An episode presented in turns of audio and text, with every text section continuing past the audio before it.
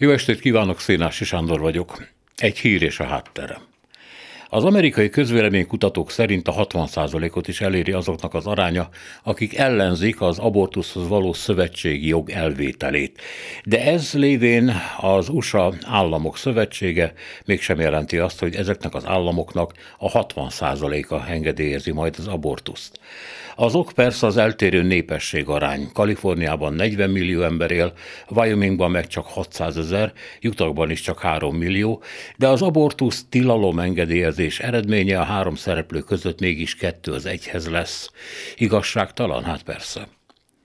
A Capitol Hill elleni támadást vizsgáló bizottság előtt egy fehérházi munkatárs, bizonyos Cassidy Hutchinson azt vallotta, hogy amikor Trumpot figyelmeztették, hogy a támogatására a kongresszus elé vonuló tömegtől fegyvereket koboztak el, és nyilván nem mindet, az elnök elrendelte, hogy a fémdetektorokat kapcsolják ki. Kipszottul nem érdekel, hogy fegyvereik vannak, ők nem bántanak engem, mondta. Hutchinson azt a korábbi információt is megerősítette, hogy Trump a Capitolhoz akart menni beszélni a híveihez, de hát ezt már Giuliani az elnök ügyvédje is elmondta négy nappal a támadás előtt, hogy tudnék Trump a kongresszus háza előtt intéz majd buzdító szózatot a tömeghez, amely azt akarja megakadályozni, hogy Biden győzelmét szentesítsék. Jár ez a vallomás komoly következményekkel Trumpra nézve, aki elnökként tudatosan buzdított egy fegyveres csőcseléket, hogy törjön be a Capitolba, bénítsa meg az ülést és terrorizálja a képviselőket? Ha a republikánusok többségé múlik, akkor nem. Ha Trump hívei múlik, még kevésbé. Hogy ez szörnyű?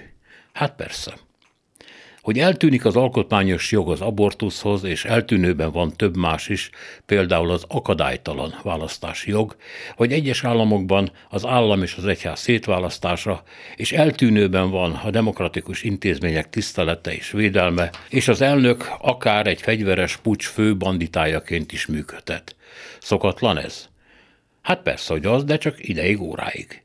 Aztán az antitrumpista nőjogpárti amerikaiak is rájönnek, hogy ami nekik a demokrácia, az másnak a káosz és a lecsúszás, ami nekik a szabadság, az másnak a felettes én nélküli elveszett létezés, ami nekik egy közveszélyes uszító, az másnak Amerika megmentője, aki hazahozza a munkahelyeket, becsukja a kapukat, leteríti az országot a csillagos sávos lobogóval, és onnantól a félhomályban mindenki csak a saját dolgával foglalkozik, senkivel és semmi mással. Az elnök az oválisban hamburgert rendel és kólát.